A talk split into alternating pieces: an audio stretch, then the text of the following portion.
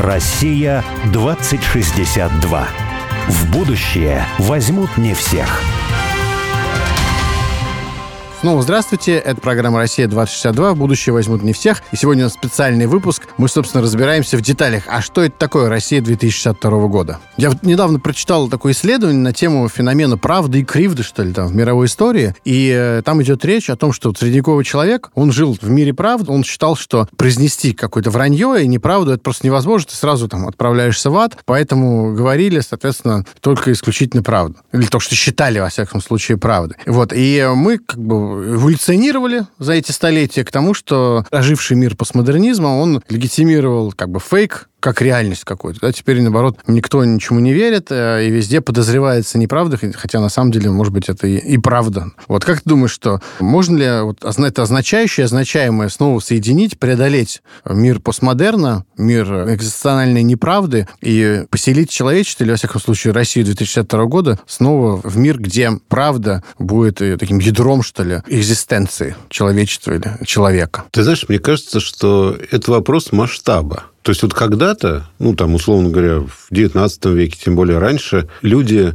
просто технически жили в очень мелком масштабе. Ну, то есть вот в своей деревне. За предел своей деревни редко уходили, а тем более в город, в какой-то даже губернский, могли вообще никогда не выбираться, да. Поэтому вопрос какой-то истинности, да, это был вопрос, вот я посмотрел вокруг, я проверил, я вижу, да, вот я вижу, как оно, что оно. Об этом, например, Солженицын писал. Он говорил, что я не верю ни в какую демократию до тех пор, пока она осуществляется на масштабе, где люди, которые кого-то выбирают, они не знают этого человека. Он верил только в земскую демократию. Ну да, как раз про то, что да. мы говорили, про местное да. сообщество. Да, да. Когда ты выбираешь человека, который живет рядом с тобой, ты его точно знаешь, потому что иное, оно приводит как раз к популизму. Я могу все, что угодно вам сейчас рассказать о себе, я могу все, что угодно вам понаобещать, а что потом будет, это уже не важно совершенно, потому что вы меня уже выберете. Да? Поэтому это такой принцип, который он и говорил, это принцип масштаба. Да? Сейчас технически мы живем в мире абсолютно другого масштаба. Но мы совершенно не умеем описывать то, что я люблю говорить, например, экономику конкретного района. Мы не понимаем, какие там законы, и никто этим не интересуется. Именно поэтому мы и погрузились в мир фейка, когда мы делаем какие-то предположения, какие-то скачки, мы понимаем, что мы не можем проверить. Поэтому возможно все, что угодно. Да?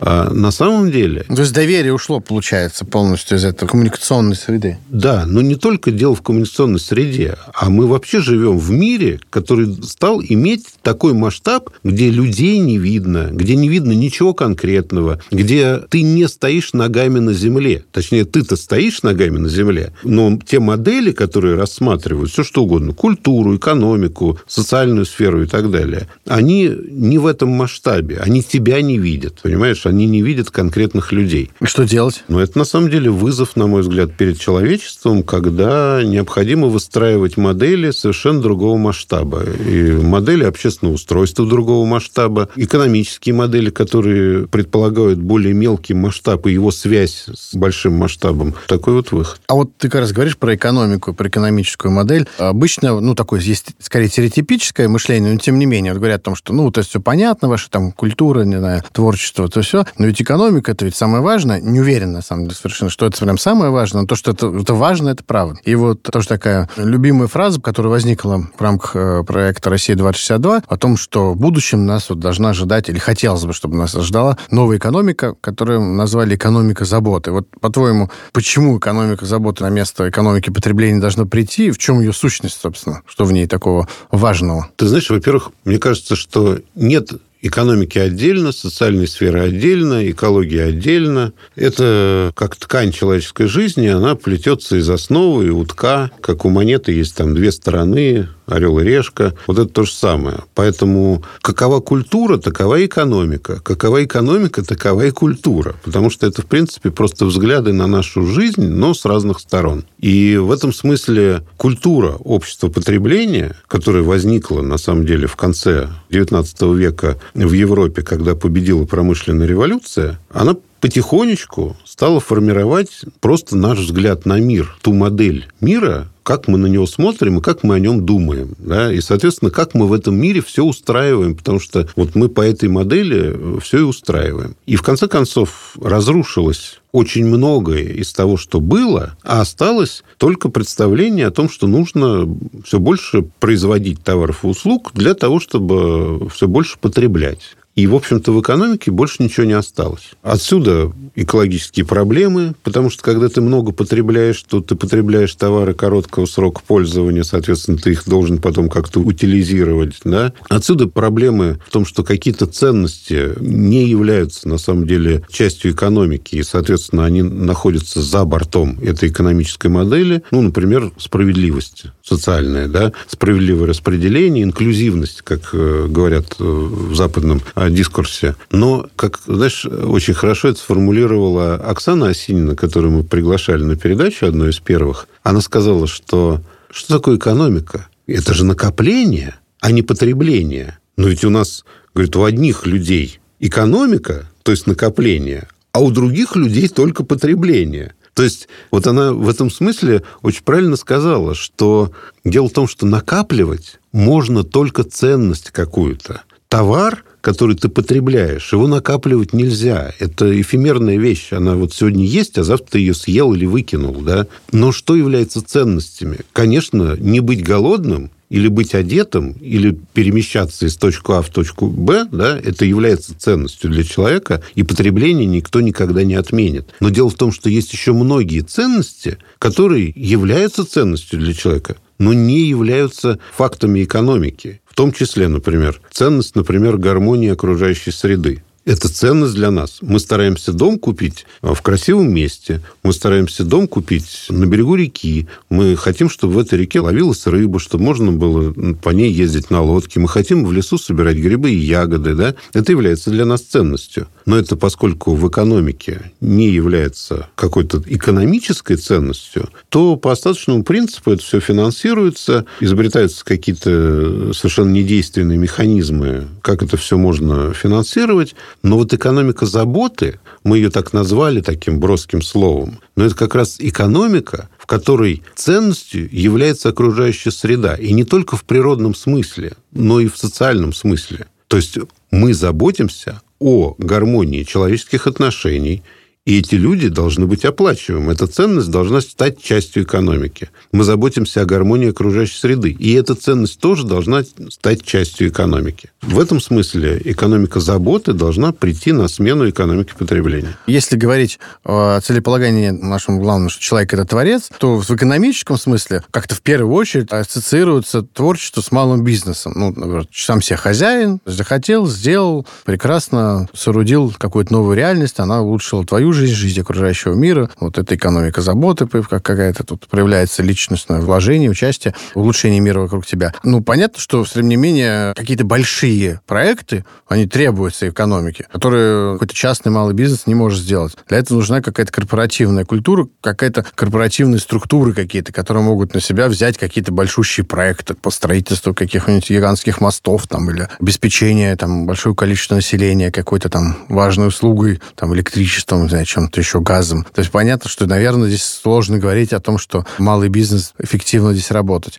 Но тогда каким образом может быть устроена вот такая корпорация какая-то, вот, там, русская корпорация, если говорить про Россию 2062 года, чтобы не превращать человека в винтика, а давать ему, собственно, то, что самое главное. То есть давать ему возможность творчески реализовываться, но при этом совершать какие-то большие глобальные какие-то проекты. Вот. Что это такое вообще? Современная корпорация, да, она управляется по моделям, что ли, по законам, которые из западного мира пришли, да, и последнее такое вот новомодное не то, что оно вот недавно возникло, но сравнительно недавно, там, 20 лет. ESG ответственность, да, что такое эти три буквы ESG. И часто говорят ecological, но это на самом деле environment, то есть это среда. И среда это угу. не обязательно природная среда, это вообще среда. А social и governance, да, то есть управление. То есть ответственность за среду, ответственность за общество и ответственность за управление. И вот эти три буквы, они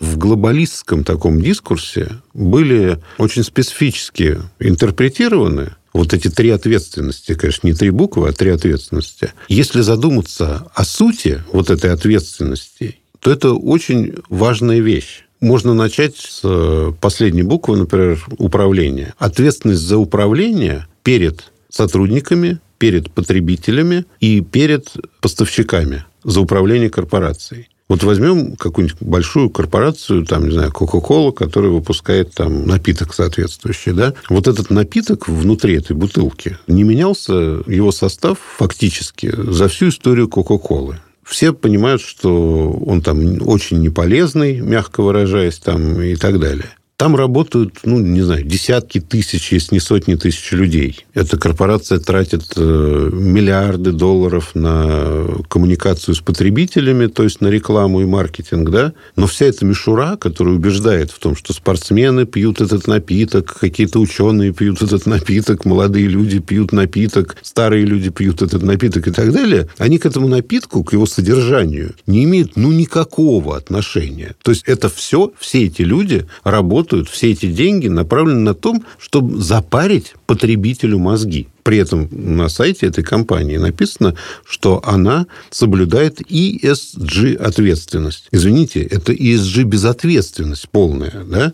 То есть, в принципе, можно вернуться к абсолютно элементарным, нормальным вещам. То есть, если ты производишь какой-то продукт, то нужно произвести какую-то нормальную вещь, которая предполагает, что есть потребитель, который ею, этой вещью пользуется. Чем дольше он будет ей пользоваться, чем лучше она для этого потребителя будет, эта вещь, это твоя цель, тем лучше работает твоя корпорация сейчас, несмотря на то, что говорят, что обо всем этом заботятся, на самом деле заботятся, конечно, об экономической эффективности, то есть о прибыли, о росте стоимости акций, которые совершенно никак не зависят от полезности, долговечности продукта, его качества. Скорее, это может зависеть там, от того, сколько, не знаю, там, в совете директоров женщин, геев, там, не знаю, трансгендеров там, и так далее. Вот, стоимость, я имею в виду, акций компании будет зависеть. И в западном дискурсе есть, например, теория компании смешанной ценности, blended value, где говорится о том, что отчетность компаний должна быть переработана, и их эффективность мерится не только экономической эффективностью. То есть это, в принципе, не мои какие-то, не наши с тобой фантазии, да, это вполне актуально для многих людей в мире. Все-таки каким образом люди, которые работают в корпорации, корпорация вот этого какого-то иного типа, не глобалистского, назовем его там русской корпорации, каким образом она могла бы давать возможность каждому ее сотруднику творчески реализовываться, приближаться к тому, что, о чем мы говорим, когда мы говорим про Творца? Здесь довольно Интересно, мне кажется, вспомнить э, другого нашего любимого человека, Александра Васильевича Чаянова, который говорил о том, что помимо капиталистического уклада, в общем-то, во всех отраслях экономики, не только в крестьянском хозяйстве, существует еще много укладов разных. Но я сейчас не буду о них говорить. Они сосуществуют с капиталистическим укладом. И он говорил о том, что очень важным является трудовой уклад, который для России вообще, как бы он считал, что это такой, ну, как бы для русских людей это вообще соответствует их представлениям о жизни, трудовой уклад. И он как раз говорил, вот приводил пример, что такое трудовой уклад. Есть крестьянская семья. Предположим, она состоит из э, там, восьми человек. Работают из них четыре человека, а четыре нахлебника, да, ну, потому что это маленькие дети или там немощные старики. И эта семья будет вырабатывать количество продукта, каждый из этих четырех человек будет одно количество продукта вырабатывать, да, как только в этой семье, например, подрастают дети, да, перестают быть нахлебниками или выделяются в отдельную семью, то количество продукта, который вырабатывает эта семья человека, оно резко падает. А если, наоборот, количество нахлебников растет, то оно увеличивается. Он спрашивал, а почему так происходит? То есть с точки зрения эффективности экономической, ты должен все время больше и больше производить, ты должен прибыль увеличивать, увеличивать, увеличивать. Он говорил, нет, это не капиталистический уклад, там нет таких э, задач. Он говорил, что для крестьянина, например, очень важно всех обеспечить картошкой, да, ну, чтобы есть было чем. Мясо – это уже как бы вопрос такой, сколько его будет. Опциональный. Опциональный, да, более такой опциональный. А, например, бриллиантовые серьги жене в уши, ну, вообще не нужно крестьянину, да, то есть он не готов ради этого что-то делать. Он при помощи земской статистики очень интересные делал выкладки, рассматривал, какое количество времени крестьяне тратят на отдых, на занятия по дому, на полевые работы там, и так далее. Да? И когда ты смотришь, то представления наши, они оказываются абсолютно ложными. Крестьяне никогда не умирали на поле ну, умирали в кавычках, да, они всегда уделяли времени отдыху, домашнему общению, созерцательности определенной там, да, и, и так далее. То есть это и есть творческая жизнь. Трудовой уклад соответствует творческой жизни. И, конечно, современные способы планирования, они позволяют гибко планировать занятость сотрудников. Современная эффективность производства точно так же позволяет не эксплуатировать сотрудников и не увольнять их в случае, когда эффективность позволяет меньшим количеством сотрудников пользоваться, да, а наоборот делать жизнь сотрудников такой, чтобы она давала им возможность творческого отношения к жизни. Вот у России есть такой очень специальный и ценный опыт, а, и чем, дальше все более, кажется более ценным. Я для себя так несколько провокационно обозвал это такой опыт империи любви. Ну, потому что мы собрали внутри границ российского государства за эти столетия какое-то огромное количество народов, культур, да, которые большей частью достаточно хорошо себя чувствуют и сейчас, и столетия эти чувствовали себя неплохо. То есть мы шли совершенно иным путем, нежели какие-то ведущие страны Запада, которые приходили просто и огнем, мечом все уничтожали, все воровали, что можно было украсть, вот, и устраивали такие все континентальные геноциды, не будем показывать пальцем где. Так вот, в России совершенно другой какой-то опыт, когда под имперскую какую-то шапку там приходили народы, и они, в общем, сохраняли свою идентичность, свою культуру, свои языки и так далее. И вот э, то, что мы называем русской культурой, с одной стороны, с другой стороны, многообразие культур внутри России, это такая, по сути дела, какая-то мультикультурность, с одной стороны, но она совершенно не либерального толка, а очень такая традиционная мультикультурность. И ну, вот в этом современном мире который, с одной стороны, очень много про мультикультурность говорит, а с другой стороны, тем самым по-большевицки, на самом деле, очень пытается разрушить какие-то такие важнейшие культурные основания цивилизации, это становится какой-то навык, становится очень актуальным. Вот как ты считаешь, Россия 2062, каким образом это можно применять так, чтобы это, с одной стороны,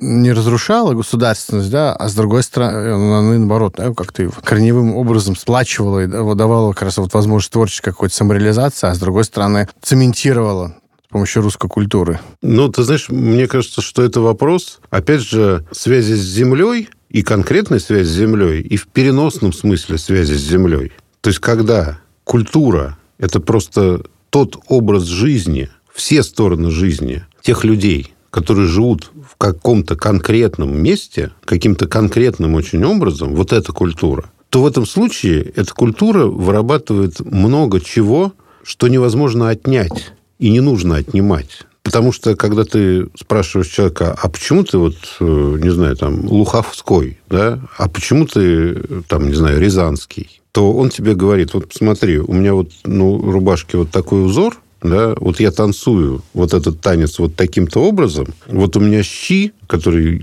едят там во многих регионах России, вот они готовятся вот таким особым образом, и он тебе все это может показать, он тебе может показать красоту этого, вкус этого и так далее, и у него есть позитивные вещи, которые он может тебе, ну, не знаю, подарить, дать, да, и тебе интересно, у тебя возникает какой-то интерес. Как только возникает оторванность от этой земли, и культура становится только высокой культурой, вот она существует где-то в театре, она где-то существует на сцене, мы куда-то ходим ее потреблять, она, опять же, абсолютно потребительской становится. У нас не остается ничего своего специфического.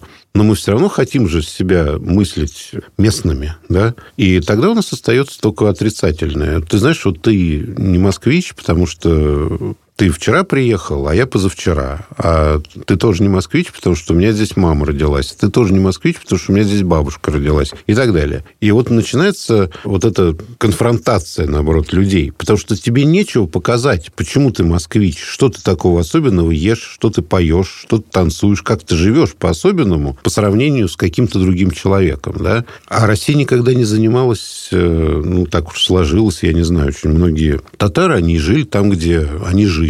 Там, не знаю, якуты, они, там, где они жили, там они и жили. И все, что выработали они, живя на своей территории, это, естественно, сохранялось, потому что по-другому на этой территории жить фактически невозможно.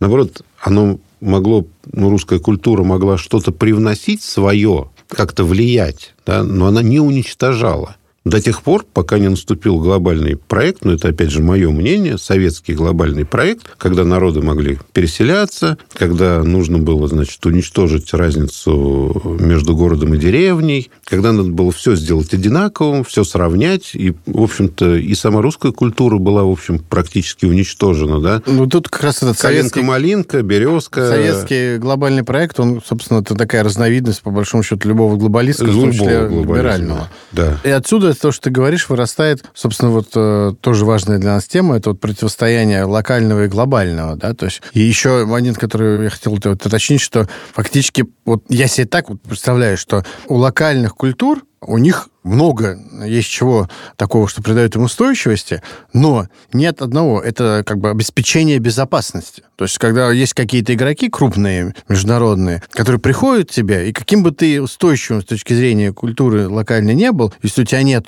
достаточного способа защититься от этого глобального игрока, который хочет тебя подвинуть, ну, ты будешь уничтожен. Ну, собственно, что произошло там с индейцами, не знаю, или с огромным количеством других, с прусами, не знаю, и э, ну, большим количеством других этносов, э, живущих в разных точках планет. Но те, кто оказался, в каком-то смысле посчастливился оказаться на территории России, они оказались под защитой вот этого, как раз, можно сказать, в общем-то, глобального русского проекта, который, собственно, этим локальным культурам оставил все, что у них было, ну, сказал, ну, я к тому же еще и буду защищать вашу локальную идентичность. Как бы это то, что хочется в будущее как раз взять, да? Вот под глобальным русским проектом защитить многообразие локальных миров. Да, да. А вообще вот э, противоречие локального и глобального, мне кажется, знаешь, глобальное в плохом смысле – это все не конкретное, это все абстрактное. Вот у Толстого, я не помню сейчас рассказ, еще в юности читал, где такой глобальный филантроп едет на какое-то собрание филантропов, ну, то есть любителей человечества, людей и так далее.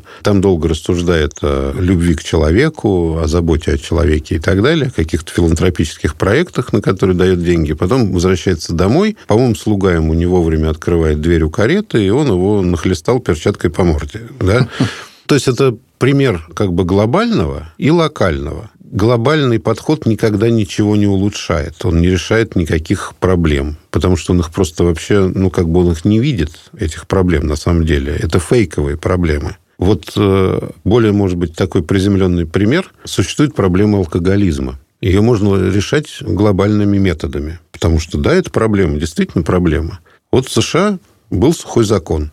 Решил этот глобальный подход проблему алкоголизма. Нет, все, по-моему, только пить больше начали. Да? В СССР тоже, собственно. А в СССР был пример Горбачева, когда было уничтожено, в общем, виноделие. Ну, в общем, никакой пользы от этих глобальных инструментов они не принесли никакой пользы. А где не существует алкоголизма? Алкоголизма, ну, например, ну, не существует как проблемы в Грузии. А почему не существует? Потому что люди производили и производят локальное, кучу локальных вин, потому что существуют местные традиции виноделия, потому что люди любят и понимают, что такое вино, что такое застолье, да. Даже когда они выпивают и становятся, ну, как сказать, нетрезвыми, да, но это не делает их поведение ужасным. Приносит радость только. Да, оно приносит Счастье. радость, да, да. И э, вот я фильм вспоминаю, «Я селяне», по-моему, «Листопад» называется, да, где работники завода винодельческого, они вынуждены были для соблюдения плана добавить в какое-то вино клея, там, что-то такое. Нет, не спирт, именно клей. И вот они приходят в какое-то кафе, где им приносят э, вот именно вино этого разлива. И они встают и уходят. Они не хотят пить плохое вино, при том, что это не какие-то ценители алкоголя дорогого и так далее. Это простые люди, которые любят выпить но они не готовы пить все, что угодно. Именно поэтому нет алкоголизма. Это пример как раз пользы локального, да, когда человек понимает, когда он понимает, что такое на местном, на конкретном уровне, да, то не будет никакой глобальной проблемы. То же самое, что в экологии. Да, мы сейчас повсеместно... Что такое экология для тебя, для меня? Это лес, в который я хожу. Это река, в которой я купаюсь, в которой я рыбу ловлю. Это, в конце концов, вид из моего окна. Вот что такое экология. Когда мы начинаем рассуждать о глобальном потеплении, то мы ставим телегу впереди лошади уж точно, если оно вообще существует. Это глобальное потепление или углеродный след. Но мы забываем о конкретных проблемах. Мы забываем об обелении рек повсеместном, тотальном, об эрозии почв, о гибели лесов и так далее. И в этом смысле любой глобальный подход, глобализм вообще, это, в принципе, ужас и вред, на мой взгляд. То есть локальное оно должно стоять перед глобальным. И на его основе должно строиться глобальное. В этом смысле можете себе представить пирамиду просто, которая стоит все-таки на широком основании. Да? Если ее перевернуть на острие, она просто упадет. Да, знаешь, я тут даже добавил так, что цель глобального проекта любого, она заключается в том, чтобы дать творческую свободу огромному количеству локальных миров внутри себя и обеспечить, собственно, ее безопасность. Я вообще даже представляю себе, что Россия будущего, она как государство должна так быть устроена. То есть вот это многообразие локальных, местных, крепких сообществ, насыщенных творческими, э, волевыми, свободными людьми, и государство, как глобальный проект, цель которого защитить безопасность, собственно, и определенную определенные правила игры, по которым существует это, вот, вот эта масса локальных миров. Ну, замечательное будущее. Я с такой картиной тоже согласен. Хочу там жить. Олег, спасибо. Сегодня у нас была необычная программа, где мы подводили такие промежуточные итоги всей концепции России 2062 года. Не успели все итоги подвести. Все не успели, да. Несмотря на это, Борь, тебе спасибо тоже и за ответы, и за вопросы. До новых встреч. До новых встреч. Россия 2062.